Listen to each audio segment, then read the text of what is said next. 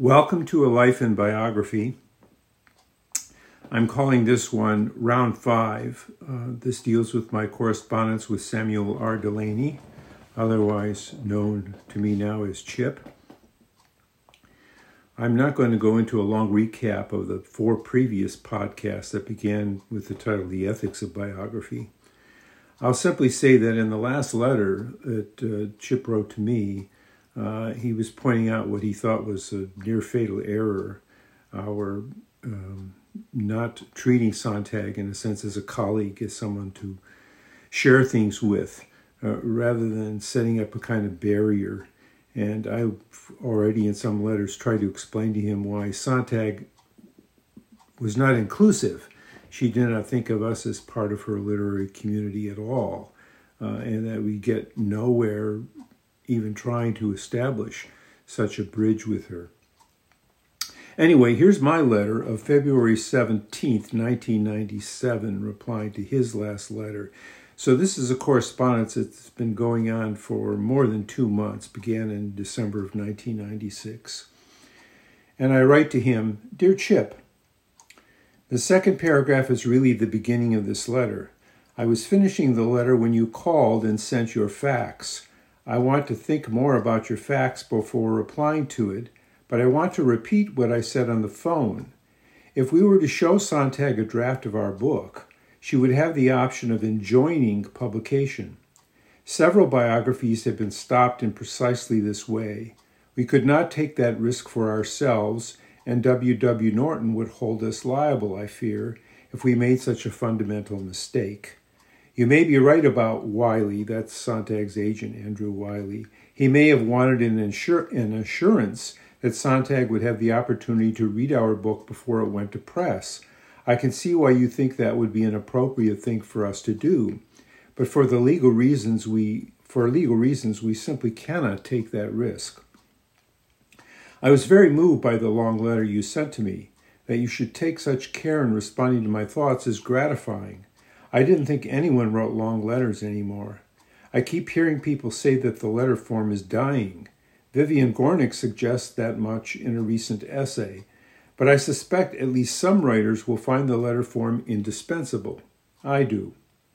I'm going to respond to your January 12th and New Year's letters. I haven't read the material from The Motion of Light and Water or The Tale of Plagues and Carnivals, his books, so I want to save my responses to those pieces for another letter.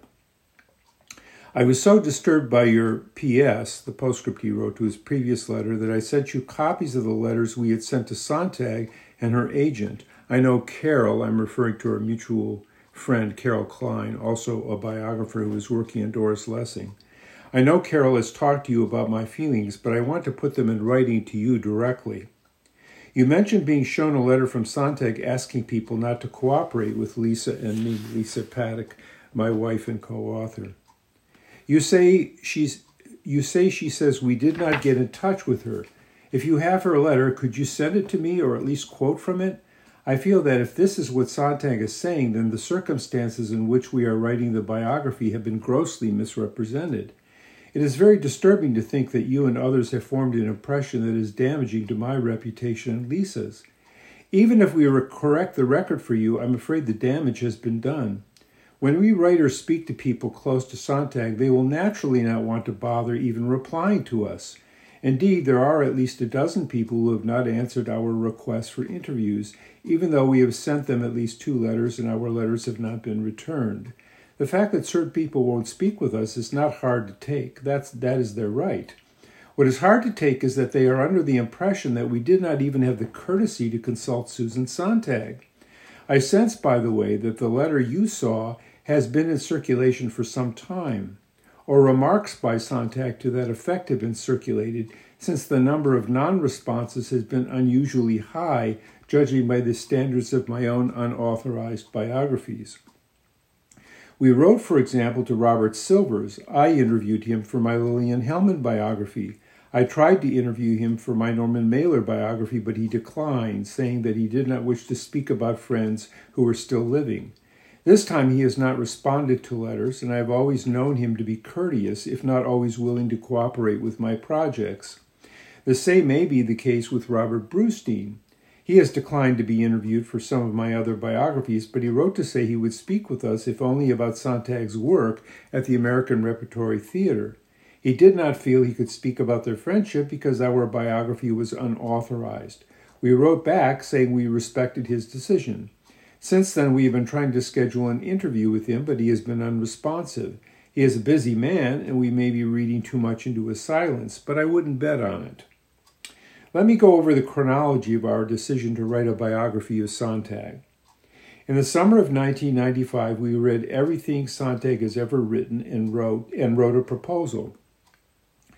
Norton brought it, uh, bought it in the autumn. Our editor, Jerry Howard, said he was impressed with our command of Sontag's work and our perspective on her life. He specifically said that he bought the proposal because we were taking the high road, in quotation marks, he wasn't interested in a sensational book, though he recognized that there were areas of Sontag's life that we would have to handle with great sensitivity. We did not write Sontag until March 1996, shortly after the details of the contract were finally worked out. The details took a long time, and we simply were not prepared to approach her until we knew exactly what kind of book we were contracted to write. We even had a lengthy session at Norton going over the ground rules. I have never had a publisher who showed so much care and so much awareness of what it means to do a biography of a living figure. Then we wrote to Sontag. We waited. Several months passed. We wrote again. Then we heard from her agent. Then we responded to her agent. This is the correspondence I sent to you. There is one other letter I did not send because it is from a lawyer at Milbank Tweed. In January, he wrote to W. W. Norton on Sontag's behalf, putting the publisher on notice, his word.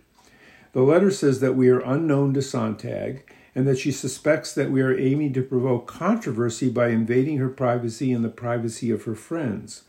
The letter also states that she has no reason to suppose we are qualified to write her biography.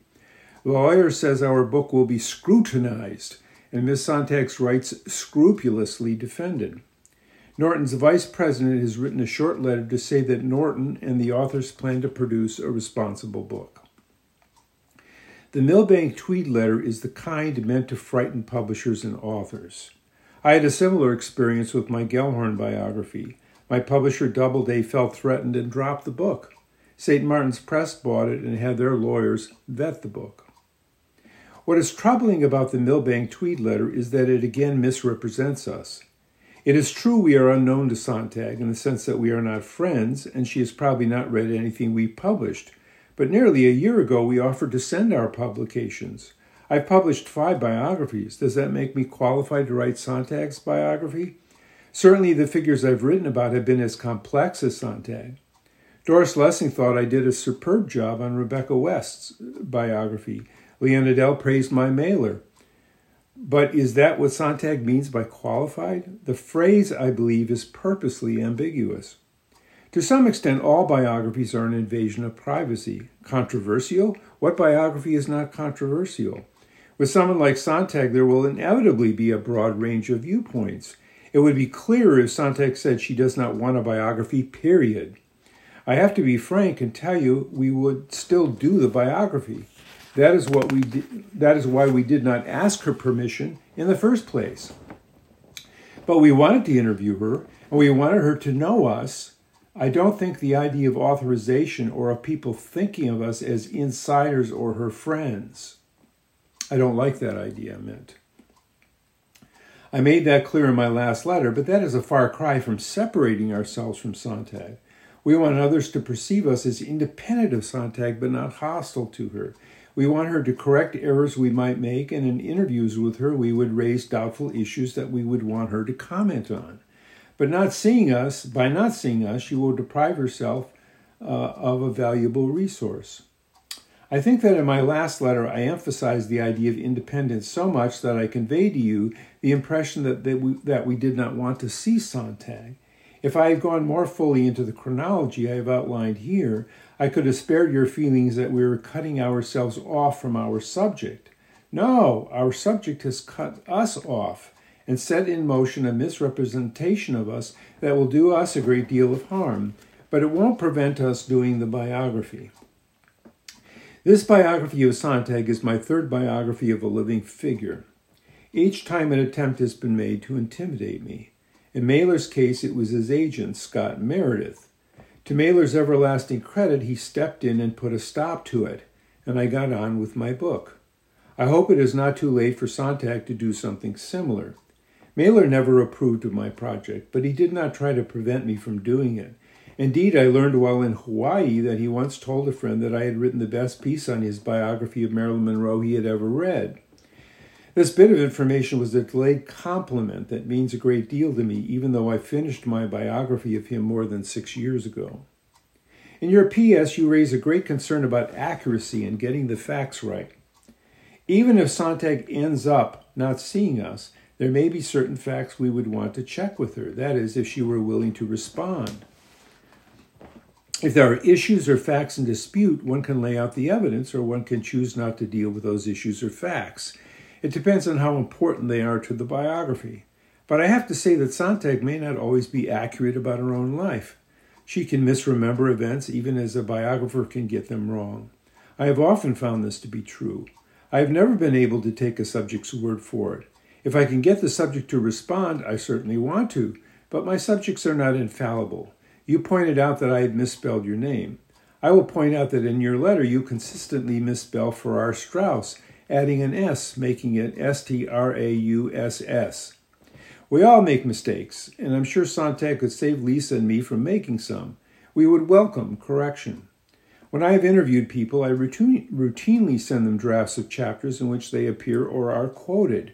Those interviewees who respond almost always make the chapters better not necessarily more accurate, but more pleasing on the page. We could certainly accord Sontag the same courtesy in showing her passages based on what she told us. You say in your PS that you are sending Sontag a copy of your letter to me. I hope you will tell me what she says. My only regret is that your letter was written under the impression that we had not contacted her. Now I'm returning to the front end of your January 12th letter. You had a world class sore throat. I've been recovering from a bad cold this week, and Lisa has just gotten one, most likely from me. Carol has also been croaking with her version of the season's illness. Thanks for answering my questions about your interview with Sontag. I was puzzled by Carla saying that Sontag was not doing interviews on the Volcano Lover. Carla was Sontag's assistant. I have to interject here that Benjamin Moser, who did who has done Sontag's biography, interviewed Carla, and Carla told him a completely fanciful story about uh, us contacting her. We never we never contacted Carla. That's a, another story in itself. But we had no dealings with her at all, and she made up completely made up a story about us. Um, as I said in a previous podcast, we wrote to Moser's publisher and got that stuff taken out of the book because it wasn't a controversy about who said what, it was about a fictional event. So, to go back to the letter, I was puzzled by Carla's saying that Sontag was not doing interviews on the volcano lover. She did several for the New York Times Magazine, NPR, Canadian Radio, and a few others I've seen in print. Perhaps you called before she changed her mind. One line in your letter really hurts when you say that I don't seem to recognize that Sontag and I are in the same business as persons of letters. But I do recognize that. I don't think she does. To be honest, I don't think that she finds either Lisa or me worthy. She chose to respond first through her agent and then through her lawyers. She has her lawyers say point blank that she has no reason to think we are qualified and that she does not know us. Lisa, by the way, has a PhD in English and she has written many literary essays including a splendid piece on Emily Dickinson, as well as a history of the Supreme Court. This was all spelled out in our letter to her. We did not expect her to welcome us with open arms. We were even prepared not to get any cooperation from her at all. But now the situation is worse. We stand accused of being so dis- disrespectful that we did not even contact her. If you are under this impression, Chip, think of how many other people, close friends of hers, have that impression. I'm sure that this misrep- misrepresentation has already become a fixed fact in many people's minds. I can understand you're not wanting to send the transcript of your interview without Sontag's permission. He had done an interview with her. After all, it might seem devious to her that you interviewed her and then turned over your material, material to other writers without consulting her. All I meant to say to you is that I was not going to contact her to ask for permission. She might well say, if she replied, Why are you asking me? Your asking her is tantamount to giving us a vote of confidence. Uh, confidence. I didn't did not expect you to do that. That is why I said I thought I would probably never see your transcript.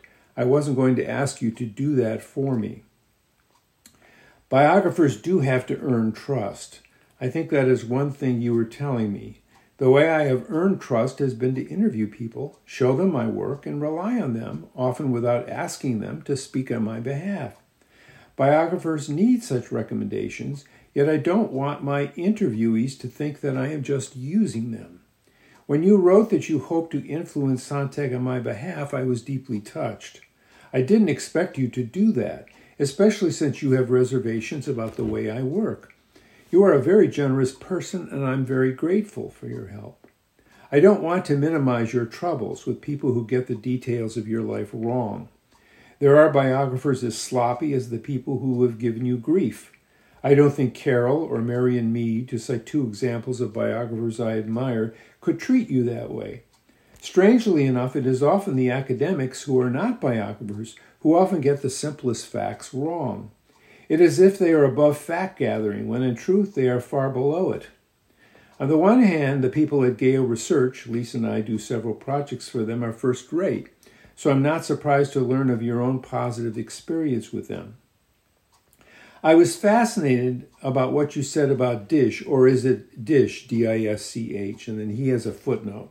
It is, of course, Thomas M. Disch, D I S C H, uh, February 1940 to July 2008, who used his middle initial for his prose and Thomas Disch for his poetry. Born in Des Moines, Iowa, a few years after the death of his partner, Charles Naylor, from malignant melanoma, he committed suicide in New York City. That's um, uh, Samuel Delany's footnote. I was fascinated to go back to my letter. I was fascinated about what you said about Disch. Scholars with no sense of biography often get the ideas wrong too. In fact, that is why I turned from literary criticism to biography. My biographies contain literary criticism, but is far different from what I used to write when I was an assistant professor writing articles to get tenure. Page 8 of your letter suggests that perhaps we are not as far apart on issues as I thought. I will read the introduction to your autobiography and the story about the biographer. Did I, men- did I mention that I have published an annotated bibliography of writing about biography? I was not aware of your piece, or I would have included it in my bibliography, which has a section on fiction that treats the subjects of biographers and biography. I should also mention that I bought your Longer Views. That's a book of Delany's. I'm interested to see what you make of Artaud and enthusiasm you have in common with Sontag. You mentioned the warm relationship between Boswell and Johnson. Yes, Boswell had great advantages, but he also presented a Johnson who was Boswellized. A very different Johnson appears in other sources. I'm not criticizing Boswell, I love his book so much as I'm saying that a certain price is also paid for that kind of intimacy. One could teach an interesting class using Boswell and some of Johnson's subsequent biographers, John Wain and Jonathan Bate, for example. I'm sorry, Walter Jackson Bate, not Jonathan Bate, for example. I'm going to be teaching a course on biography at Baruch this summer, end of July or end of August. If you're going to be in the city, would you like to make a guest appearance? The class could discuss your story about a biographer. Unfortunately, that never happened. I'm going to end with a comment on your MLA experience. I hate the MLA. I used to belong but quit more than a decade ago. There are still fine people who go to the convention and some great writers who are invited to speak, but I've had too many encounters with people just like the ones you describe. They are so goddamn smug and rather and rarely bother to get the facts right. Many of them are academic politicians, and as critics, they affect a superiority that is maddening. And as you found out, they don't listen. But as Billy Crystal says, don't get me started. I hope our dialogue continues as ever, Carl Rollyson. Uh, I give him my address. But then I have a P.S. You're free to show this letter to anyone. I feel that after what has happened with Sontag, I need to mount a defense. I'd prefer just to go about my business. Well, really, that is what I do. But I just had to put on record my response to what seems like a campaign of misrepresentation. I know that sounds harsh, but if Sontag actually said we did not try to contact her, how can we draw any other conclusions? Okay, I'm going to read the next thing I got from uh, Samuel Delany. uh, is a letter marked February 13, 1997, uh, and it's to Susan Sontag. He writes Dear Susan Sontag, back in 1992, When your extraordinary novel, The Volcano Lover, appeared, I interviewed you for Reflex magazine. The result was my review article, Under the Volcano with Susan Sontag, that appeared on October 6, 1992, which utilized a fraction of the interview, about 25 lines out of the 42 transcript, referring to your experience from your 20s in a plane that had to make an emergency landing in a Nebraska cornfield. You were most cordial during the interview. I recall it with the greatest pleasure. I sent you a follow up question about Gregory Battcock, which you answered by letter most graciously a week later. I teach the comparative in the comparative literature department at the University of Massachusetts, where we have a mutual friend, Don Levine. Don Levine was a very close friend of Susan Sontag's, who Lisa and I never got to interview. Then uh, Delany goes on to say, I'm writing you because of the following. On December 16, 1996, I was at a birthday party for a friend, Ted Klein, given by his wife at the Gramercy Arts Club. Carole Klein is a biographer. She wrote a very good biography of Aline Bernstein, the scenic designer who was Thomas Wolfe's girlfriend during the 30s. Carol belongs to a group of professional biographers, many of whom were at the party, among them Carl Rollyson. Now at the bar, now at a table together, I found myself in conversation with him several times. My first impression of Rollyson was of a highly intelligent man, well spoken and quite sincere. In the course of a passing conversation, he mentioned that he was about to launch into a biography of you, that indeed he'd written an article about it in the Times that had recently appeared. He said he was part of a group of outlaw biographers. I wasn't sure what he meant. Uh, I didn't write an article for the Times, but my wife and I were featured in an article, which in fact Delany re- reprints in the book I'm reading from right now, and I, I will get to that eventually. Going back to me and Delany, we both enthused over your fiction, about which he had some intelligent, intelligent and appreciative comments to make. He also said that your On Photography had been the direct inspiration for a previous biography he'd written of Marilyn Monroe. I mentioned my 92 article, and then I also had a 40 odd page transcript of an interview I'd done with you that had not yet been edited. He said he would like to see it. When I got home, I sent him a copy of the article.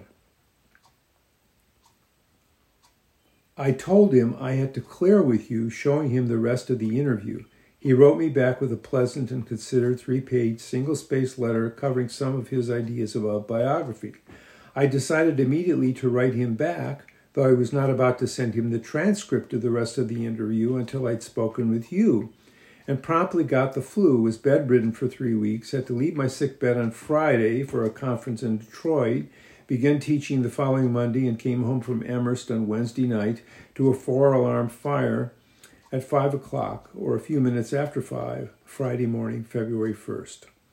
In the course of it, I still managed to draft a letter to Rollyson answering his. I enclosed a copy which you might like to see. A day after I had written the letter, but not yet gotten it in the mail, we were still cleaning up after the fire and, as of this writing, still have no gas for cooking. It's crockpot all the way, I saw Don Levine, that's a, again a friend of hers, at Fassbinder's. Uh, Fassbinder's World on a Wire at MoMA, Museum of Modern Art, showing of the film, who showed me a copy of your letter asking people, that is a copy of Sontag's letter, not to cooperate with the Rollysons. In the light of it, I considered rewriting my letter to him, but in the end I merely added a P.S., which you now have. Though the letter indeed describes my memories of the interview, I included that information to convince him that you were a reasonable person about such things, not that he'd given me any reason to believe he thought you were otherwise, and that he should consider contacting you directly. See, he's still under the impression that I had n- not contacted her. I wonder if his reluctance to do so might have something to do with the fact that most of the other biographers in his group write about media celebrities, actors and actresses whose image is all that they have to sell. That's not quite true. Um, Marion Meade, for example, wrote about Dorothy Parker, um, not just about media celebrities. Um, I guess there were other biographers there who had written about media celebrities, sure. Actors and actresses whose image is all they have to sell and are thus going to be far more temperamental temperamental about how they are presented in print than someone who is fundamentally intellectual. Well, he's just mistaken about that. She was every bit as temperamental as any movie star or mafia figure, for that matter. But that is all speculation. He may be basing his ideas on some of their experiences, which are probably not applicable for this situation. Actually, I wasn't basing my my view of Sontag on the experiences of other people. I was basing my view of her on my experiences with other literary figures, uh, like Lillian Hellman and Martha Gellhorn, for example, uh, and um, with what I knew about the history of biography, uh, with people like Richard Aldington, who tried to do T.E. Lawrence, and a whole campaign of misinformation was organized against him. This has a very old history. He goes on, at any rate, as you wish, and as I have written to Rowlandson, I will not show him the transcript of the remaining interview unless you change your mind about his project. Although, as you will see from my letter to him, we already have our disagreements, I still believe he is sincere in his admiration for you and that he is intelligent, though I also think for a professional biographer he's got some odd notions that he might do better to put aside. I have not read his biographies, either of Monroe or Mailer, and so I have nothing on which to base any real evaluation of his competency or talents. If you have read them, then you're quite ahead of me. I want to assure you, however, that I will follow your wishes from now on, but I also want to apprise you of what has transpired up till now.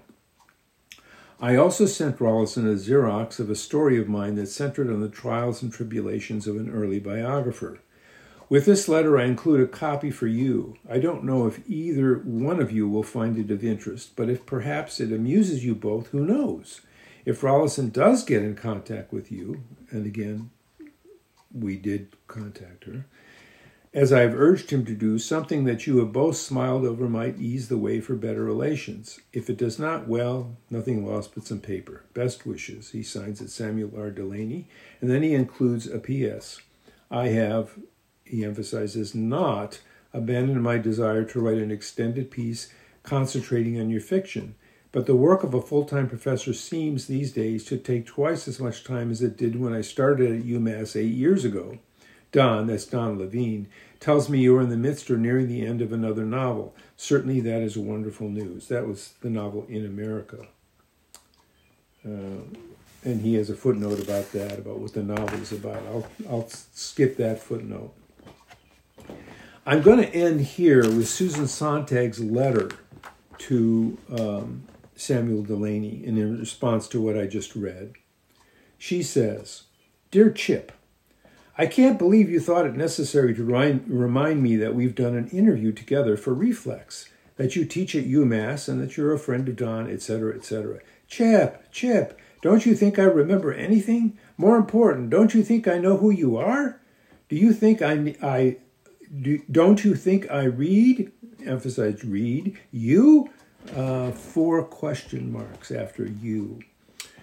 I know there's such a thing as modesty, but hey, okay, okay. Now your letter, your warm, thoughtful letter. Here's how I see it. One, these people, there's a husband and a wife here, though they don't seem to have the same take on what they're doing decided on their own to do a biography of me, got themselves a contract with a publisher, and then let me know about it. They are professional writers of, quote, unauthorized biographies. Well, That's true and it's not true. I've done both, authorized and unauthorized. I've done living figures. I had done living figures and I had done dead dead figures. Rebecca West, for example, was was um, already dead, and so was Lillian Hellman uh, before I did Sontag.